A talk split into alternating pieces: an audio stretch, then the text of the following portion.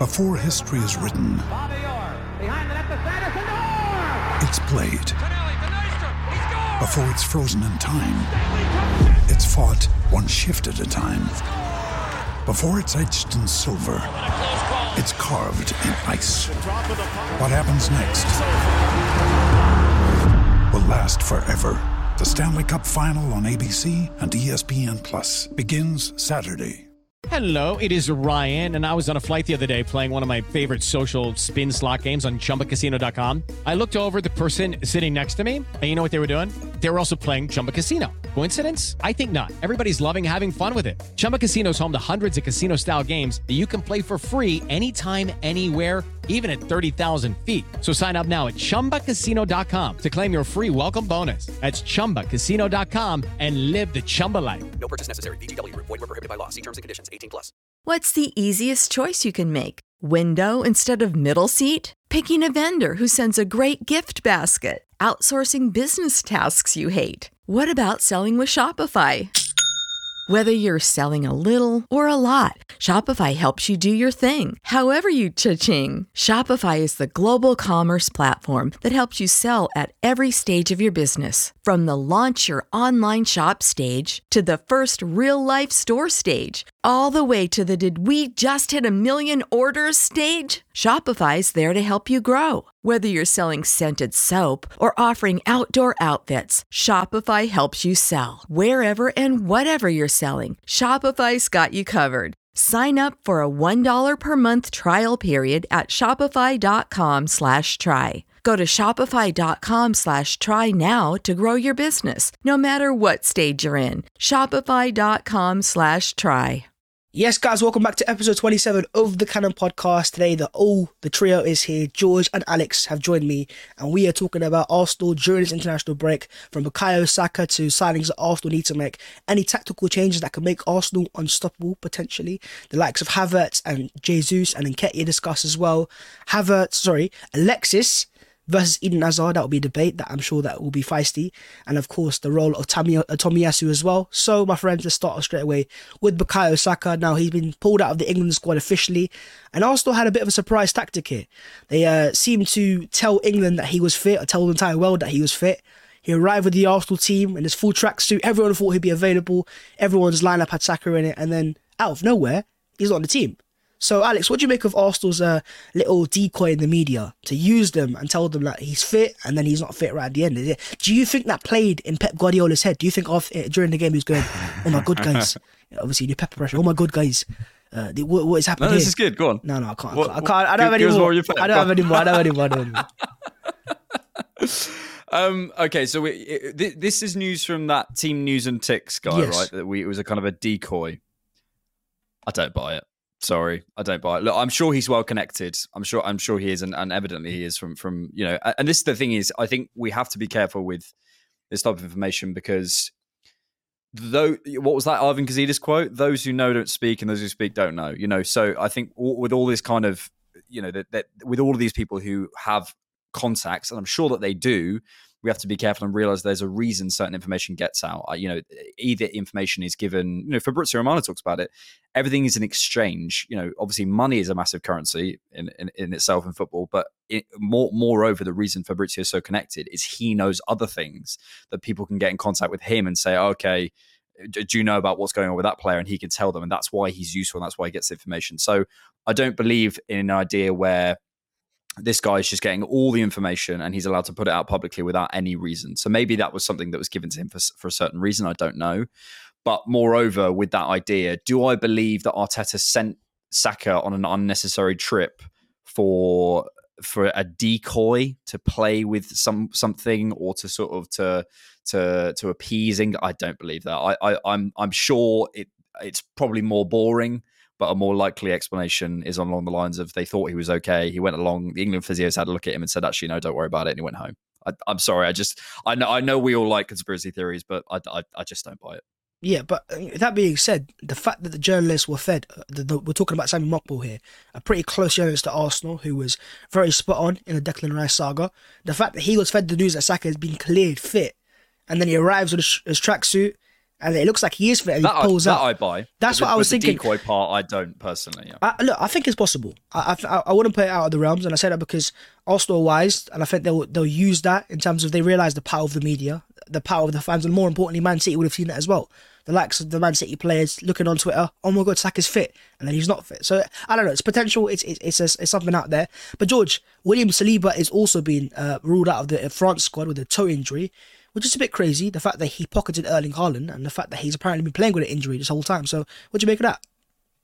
I, I think that fans have this uh, fitness craze. I'll be honest, where um, every player is in the orange to a certain degree. Um, these are elite athletes, and um, I, I think it makes the story better, right? Broken foot, William Saliba pockets Erling Haaland, the robot goal machine. Like we all love narrative. We all, as podcasters, look for these little stories. I I just find it normal in elite sport. I think that our favorite players are more injured than we think, and I think that this idea of rest and this idea of controlling fitness is something that fans lose their minds over, but that really strong professionals have far more markers than us to decide whether or not a player is fit or not. And it's not as simple or as black as white as saying fit or not, because there's always a level of uh, orange that these op- these athletes operate in. You know, um, I, think there was a really cool um, talk that I saw kind of on Stats DNA the other day about um, Arsenal looking at models and looking at physical tracking data and trying to see whether or not they can predict the efficiency of a shot, kind of trying to see if they can predict how likely a shot is going to go in. And one of the things that they talked about with this tracking data is that, you know, now with modern technology, they've got straps on boots that basically give you every second acceleration of these players, the GPS that monitors as well as um, not just location, but physiological stuff like heart rate and blood pressure. So I am not under the illusion that somebody that's monitored every second by the club, um, you know, is unsure about their physical fitness. Like I, I think it's just it's it's lunacy, um, and I kind of just defer to the team. And by the way, our team is excellent. I don't know if this gets the praise like Jordan Reece in terms of our injuries coming back. Have a look at Jesus. Have a look at Saliba in terms of the back injury.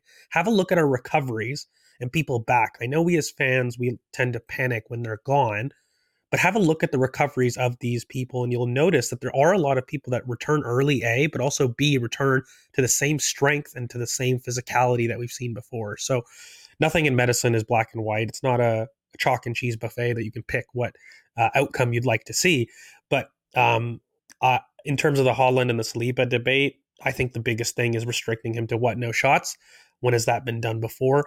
Um, zero xG chances, and you know I think the By Arsenal, actually. yeah, yeah, and uh, exactly it was only us, but I think that matchup, the Saliba versus Haaland, I think it says quite a bit about where he stands because nobody questions Erling Haaland as the best striker in the world. Why do people still question William Saliba as not the best center back in the world? And it's not just this battle for me. I think he's been providing a sample, by the way, for a very long time about why he himself makes a difference to the teams that he operates in, whether it was Saint Etienne, whether it was from Marseille, whether it's from Arsenal. All teams make a marketed step up in terms of their competition, in terms of how they compete. And a lot of it has to do with him. A lot of it has to do with his role in the team. William Saliba is not just a passenger in defense, he is the build up orchestrator. He is what makes us tick. And I think that that battle was key, not just from the match, but I think in terms of us being able to exert control because it was a really interesting out of performance game from both managers that I thought oddly displayed fear, both from Mikel's side, but just as much from Pep. I thought Pep was very fearful of Mikel Arteta, which um, surprised me. Hundred percent, and I think it set up set us up very good for post international break. The likes of Saka should be rested hopefully as long as he's fit and available. Saliba likewise as well. I think Trossard is also pulled out of the squad with a hamstring injury, so there'll be a lot of players there. Thomas Partey is back available. Alex, Mikel Arteta's got a lot of players available to go in, use, and really have a strong first team. So I want to talk to you about tactics here now. I know you're a very massive tactician. You know the Pep Guardiola comes outside when you, when we talk about tactics, and uh, I want to talk about any changes that you want to think you think Mikel Arteta should make to a system in terms of improvements or evolutions or plays in certain roles that you think that can change us and make Arsenal uh, go to the next level. Yeah, sort of, sort of me, Pep, Johan Cruyff. Do you know I mean? It's sort of around around that. Yeah. So. Yeah, exactly. Um, Do you know I mean? What do you believe? Yeah, j- joking aside, I think um, I think what Arsenal have, and I've, I've spoken about this a little bit. I think I might have spoken about it on the recent podcast that we did on Monday. Um, was about a central access issue. Um, that's a number of things. Uh, I think another way of looking at it is uh, Martin Odegaard's numbers. His non-penalty XG has gone down. His expected assists have gone down, um, but his touches in the attacking third have gone up, uh, and his tackles and interceptions have gone up. We're playing a different type of game at the minute. We're not we're not open. We're not creating as many chances. We're winning the ball higher, but we're still struggling to get into into that central zone. Um, as I mentioned before, but I think it's it's really important. Um, we used to have five of the most progressive passes in the league. We now have one entry at 16th. That's our first entry with Declan Rice in terms of progressive passing. Uh, but we do still have uh, high numbers of progressive carries with Saka Martinelli. So we're accessing the final third in in a, in a different space. I think there's a number of ways you can do that. Look, you can start. Um, you could you could really lean into the Havertz thing at nine and say, okay, let's let's try for a little while to to to to use Raya, use Raya's long kicking, which I think has been massively underrated. Um, and people have expected some huge change, but actually, if you look at his numbers, his long his long distribution is really good. Some some better than Ederson, actually. If you look, if you look at the numbers, um, so we could tr- try and lean into that to access that zone. Um, we could try sticking our best progressive passes again there in terms of Thomas Partey's return is probably going to help us there. We could try and construct more intricate uh, play and ask Saka Martinelli to try and stretch defenses a little bit more. There's a number of ways you can do that. I know George's favorite option would be the central running power through the carries, and I think that's also one of my, you know, one of my pref- preferable options in terms of asking or tasking a Declan Rice to receive the ball and carry. Martin Odegaard's carrying a bit more. All of our midfield are having to carry a bit more because that because the center is being blocked. You know, George mentioned it there. Go and watch, especially from set pieces and especially from sort of uh, when we've had the ball in the final third for a little while, how compact City were. Teams are absolutely terrified of us having space in that central area because they know that what we can do to them, which is a massive compliment. And again, you can you could choose to keep trying to access those areas, those high XG areas, or you can say, actually, do you know what, for this next eh, eight, 10 games, let's not worry about that. Let's just completely commit to the wings. And then you might see those spaces in the middle open up again, and then you can carry or pass or whatever into them. So, you know, as we know, there's different ways around teams. You can go through them, round them, or over them. I think the the most fluid ways to go through them and the most fun ways to go through them. But if we have to go round or over them, I don't mind. In terms of yourself, George, I know you have the tactical knowledge that maybe Alex doesn't have. No disrespect. Uh, you know, he's a coach, so he's got the expertise. Let's go to that. What you did you watch the Man City game? What did you make of that? And do you think there was something that Arsenal maybe could have changed going into the future? Uh, yeah, no, I did. I thought it was uh, it was a it was a crazy game. I, I was telling kind of Alex off screen, probably one of the best out of performance uh, matches that I've seen from an Arsenal perspective, but also out out of possession. Or sorry, out of possession. Sorry, um, that I've seen from an Arsenal side, but also in terms of City, I was very surprised about how scared Pep was of Mikel Arteta.